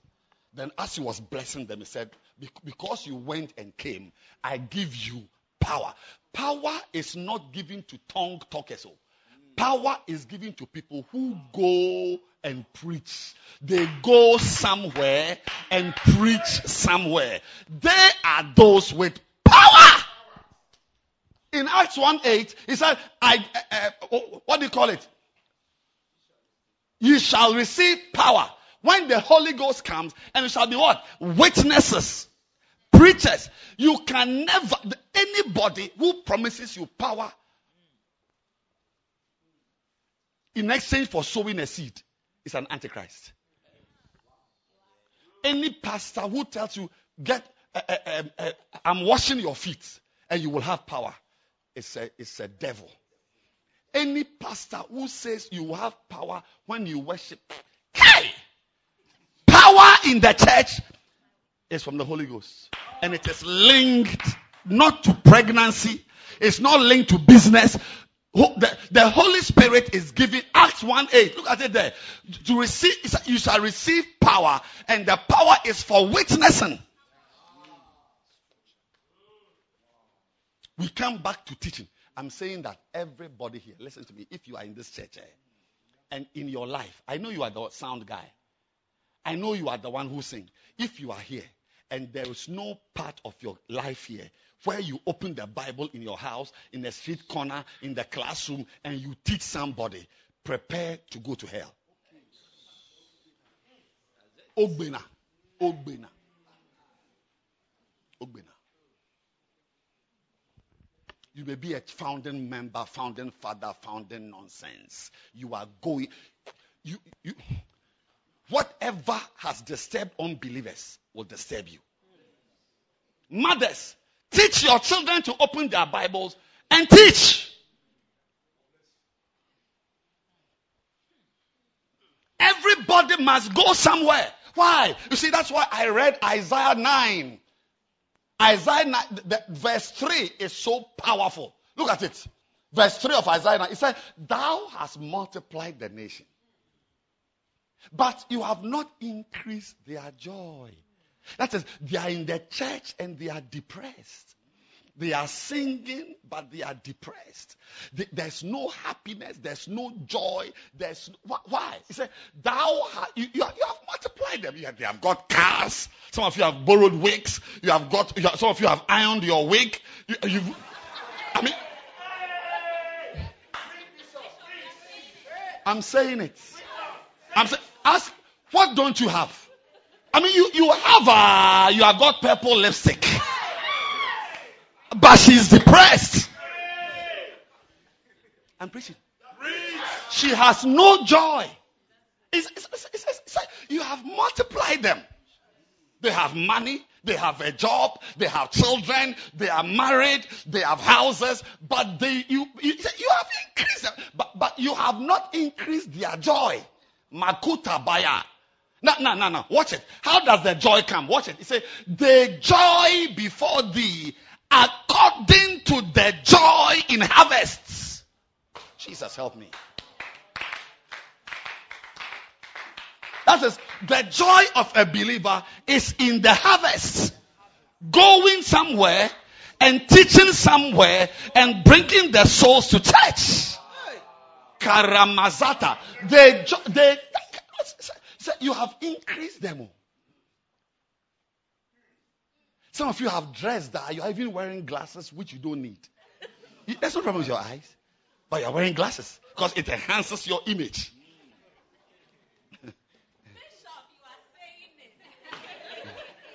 I'm saying that you have multiplied. Some of you passed your WASSCE.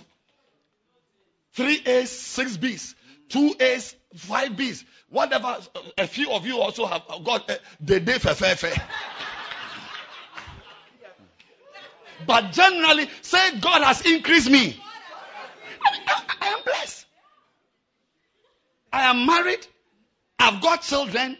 And we live in a chamber and hall. We have something we live in. We have, I have a car. I came with a car. There's a CD player in the car. God has multiplied. I'm saying that you can be multiplied, but you don't have. Go away. You can be multiplied, but you don't have joy.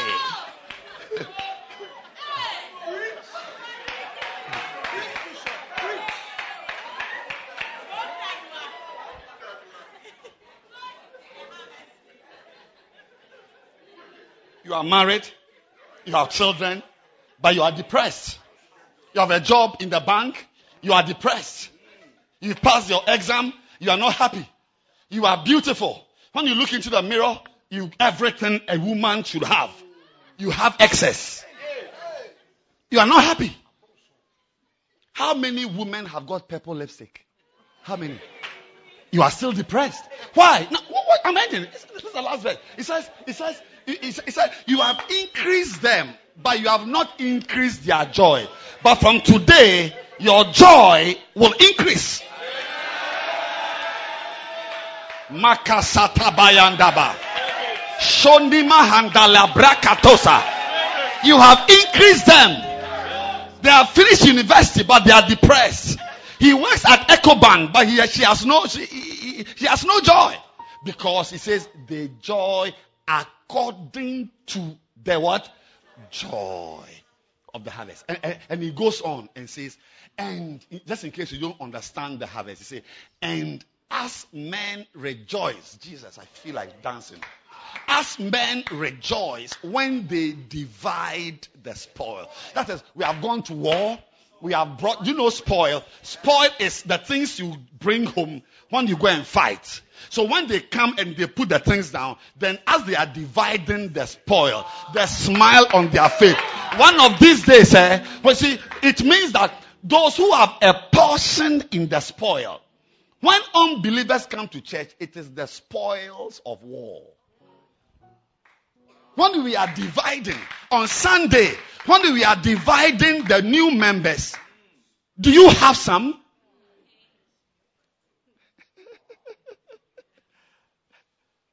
no, 18 people have come to receive Christ. Let's say they are the spoil and we are sharing. Will you have some? Did you bring someone to church? Would it not be greatly exciting that you brought me to church? I'm sitting by you. Push, push. I'm sitting by you like this. Stop treating me. I'm, I'm just I'm, I'm sitting by you like this. And then the pastor preaches. You are born again. You are a pastor. The, you are a leader in the church. Then I raise my hand. Wow. Brother Ben has raised his hand. If you raise your hand, come forward. Then I get up and I go forward.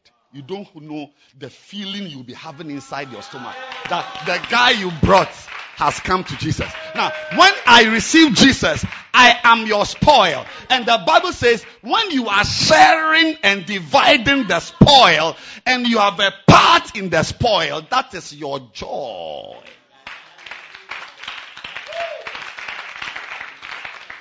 Is there anybody you can see and say, this person is in the church because of me? No, it's a signboard that brings people. Thou hast increased them. Isaiah 9 2. Thou hast increased the nations, but hast not increased their joy.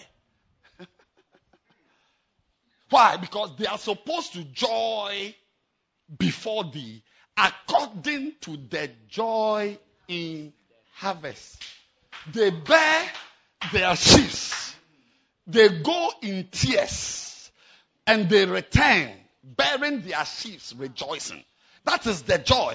And the Bible says the joy of the Lord is my strength. So the strength to say no to pornography comes from your excitement about God. I mean, when you are very much into God, you wouldn't want to watch pornography to defile your spirit.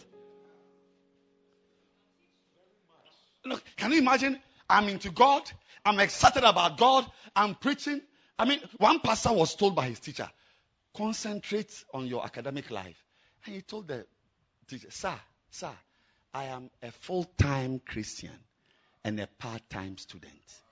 Everywhere he was going, he was just sharing, sharing, sharing scriptures. That's joy. That's joy.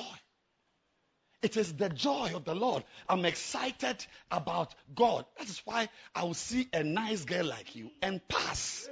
But if I am bored with God, if I'm not excited in my Christian life, and this girl is also calling me, who doesn't like snails?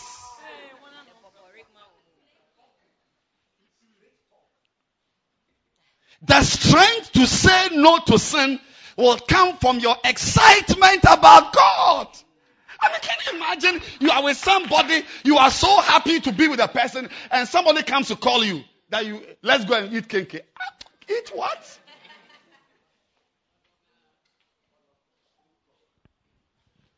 The strength to say no to sin comes from your joy in the Lord.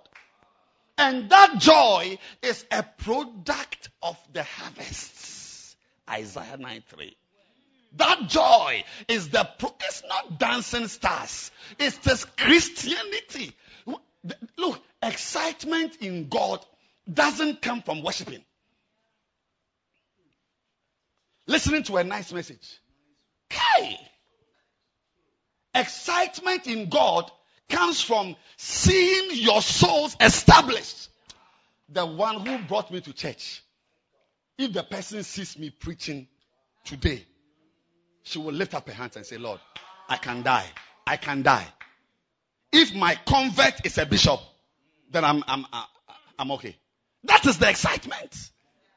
So you say that you have money, but you are depressed. You have wiped your purple lipstick. It's working. It's working.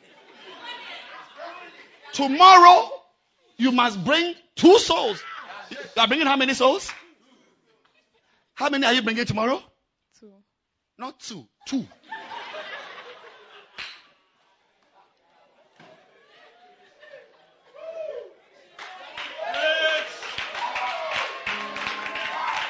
Father, mature these ones.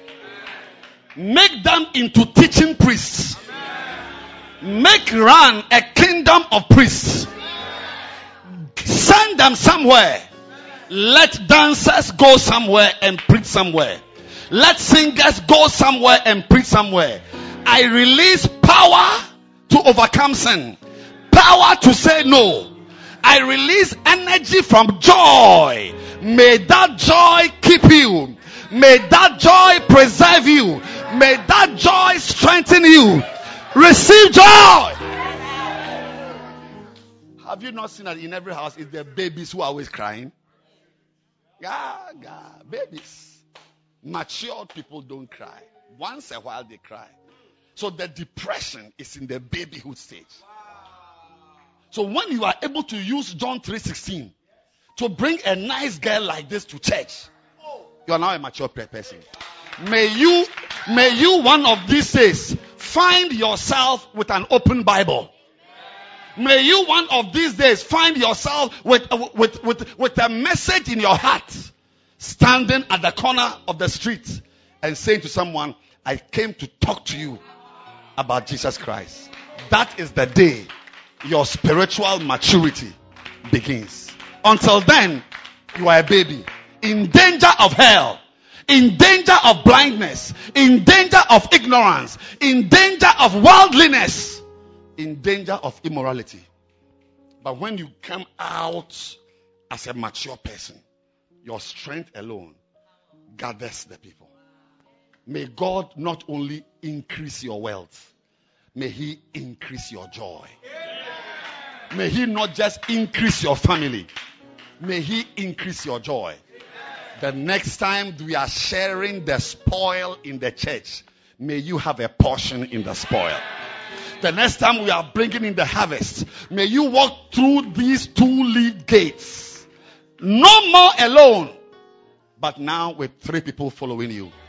That is when we say you are now a matured Christian. May God help us. May He strengthen us. Stand to your feet as we close. Everybody stand to your feet. No movement. We are closing. Everybody close your eyes. I'm making two altar calls. Tonight, if you are here and you are not born again, you have never received Jesus Christ into your life. Everybody close your eyes. Everybody. Everybody close your eyes and bow your head. You want to say, Pastor, please pray for me. I want to give my life to Jesus Christ. I need Jesus. If you are here like that, you want me to pray with you. That's the first step. And then we will talk about maturing. Look, it can take you only two weeks to mature. The day you open the Bible to teach is the day you are mature. If you are here. But the first step is the first step. You are not born again. Only say, Pastor, pray for me. Every eye closed, every head bowed. If you are here like that, lift up your hand. I'm going to pray for you. Yes, Pastor, pray for me. I want to be born again. Lift your hand. I'm going to pray for you. Lift it high, high above your head. Pastor, I need Jesus. Pastor, I want to give my life to today. I'm ending all my life, worldly life, and I'm starting a new life. Every eye closed. Lift your hand high above your head. You want to say, Pastor, pray for me. I want to be born again. Pastor, I want to give my life to Jesus Christ. Today, I'm turning away from sin. I want to be born again. Lift your hand wherever you are. Lift it high. Pastor, I want to be born again. Pastor, I need Jesus. Pastor, pray for me. If your hand is up, wherever you are, if your hand is up, and you want Jesus to be your Lord and your Savior, you want a relationship with Christ, if your hand is up, come to me in front here now. I'm going to pray for you. Come. Come. If you raise your hand, come. You want to give your life to Christ, come. Come. Come and stand here. Before I pray, there's someone here. You are not sure of where you will go if you die. I want to pray for you. I want to pray for you to be born again. to receive Jesus Christ into your life, if you are here like that, you are not sure whether you are going to heaven or hell, I want to invite you to come out of darkness and receive Jesus Christ. Wherever you are, if you want to receive Christ, come. Yes, come. Come. Come. The power of sin, the power of pornography. The first thing to do is to make a powerful person your God. And his name is Jesus Christ. Come to Jesus. I'm waiting for you. I'm waiting for you. Come to Jesus. Yes. What a beautiful night. I love to see young ones like this. Before I pray, I'm giving somebody the last chance. You are here. You are slipping away into hell. You want to say, Pastor, pray for me. I want to be born again. Lift your hand and come to me here. Come here. I want to pray for you to receive Jesus Christ into your life. Come. Now, everybody, yes, come. God bless you. Come. Come. God bless you. God bless you. I'm about to pray. Those standing in front, lift your two hands. And the rest of us, lift your hands. And say this prayer after me. Say, Heavenly Father, today, I thank you for what I have heard. I'm very sorry for everything I have done that has displeased you. Today, I'm starting again.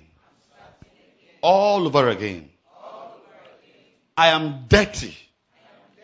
I've done many bad things. But I know that the blood of Jesus can wash my sins.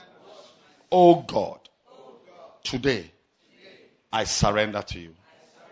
Please wash me with the blood of Jesus. Set me free. Cleanse me. Make me new. I want a brand new life. Oh God, have mercy on me. Deliver me from evil. I thank you. I thank you. I thank you for my salvation. I just sense in my spirit there's somebody here. As we are praying, you wish you were here in front. I don't know who you are, whether it's a girl or even a boy. If you are there, come and join us as we pray.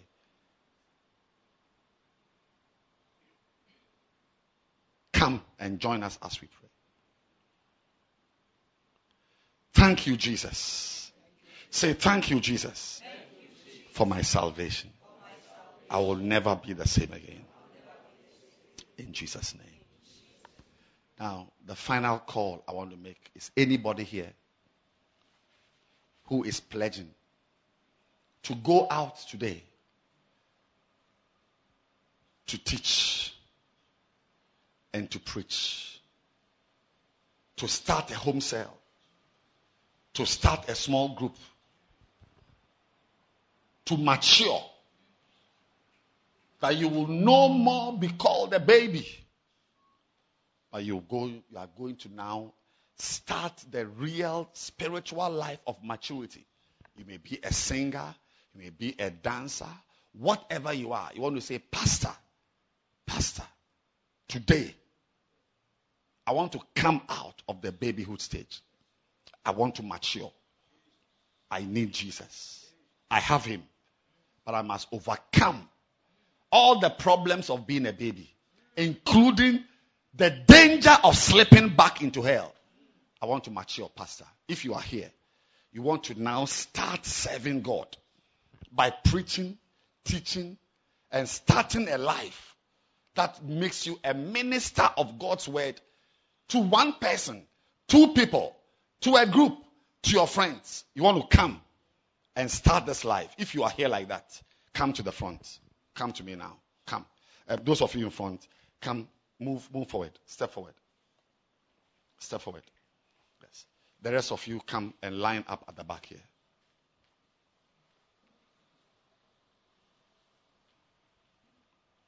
Yes.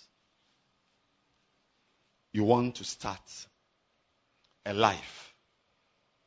Yes, you've been a Christian for three years, for four years, six months.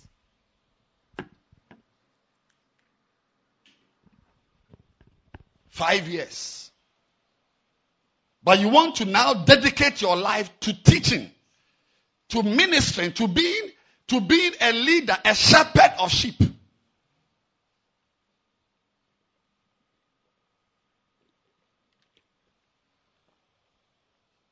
Tonight, there's someone standing there.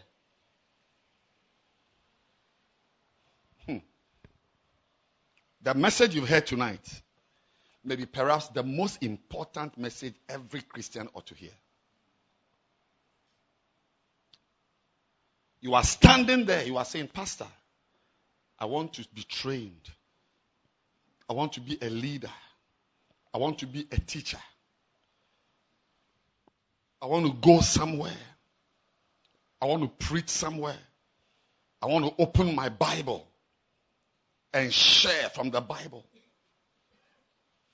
I want to do this with the rest of my life, serving you. If you are here and you are standing there, come to me now. Come to the front. A new life is beginning. A new life is beginning. Lift your hands. And I'm going to pray for you. When I pray, you should repeat it after me. Say, Dear Jesus, I thank you for what I have heard today. I didn't know that I was living a dangerous life. Thank you from de- for delivering me from being a baby till I die. Today, by this prayer, I'm stepping into maturity. Whatever I must do to become a teacher of your word, I submit to it. I will read my Bible. I will listen to messages. I will read books. I will acquire knowledge to make it possible for me to be a teacher of your word. I will learn from my teachers. From today, I declare that I have come out of the spiritual immaturity that could have destroyed my life. I cannot be in church and be described as a spiritual unbeliever. I come out of any title that does not favor my going to heaven. Today, I've signed on as a teacher of the word. I am a minister of the word. I am not seeking to be called a pastor. I will just be a teacher of your word. Because it is a normal stage for every believer as he matures. Thank you, Lord, for a great anointing to teach your word. Thank you, Lord, for a great anointing to minister your word. I will teach Christians. I will teach unbelievers. I will minister to wicked people. I am now officially a part of the harvesters of the kingdom. I am a harvester. I am a harvester. I have a portion in the spoil. When they are sharing the spoil, I have a part in it. Oh God, from today, I will not wait for anybody to give me a chance to preach and to teach. I will create the opportunity myself. If I'm given a chance, I will thank you. But I'm not waiting for any pastor, for any leader. I am a teacher outside the church. There are unbelievers who must hear from me. From today, I'm creating my own opportunities. From one person, I'll move to two, to three, to four, to seven, to ten, till I am a chief shepherd of many shepherds and many sheep. Thank you for spiritual maturity. I will never be the same again. I thank you, Lord, for this great salvation and for this great time and this privilege. In Jesus' name.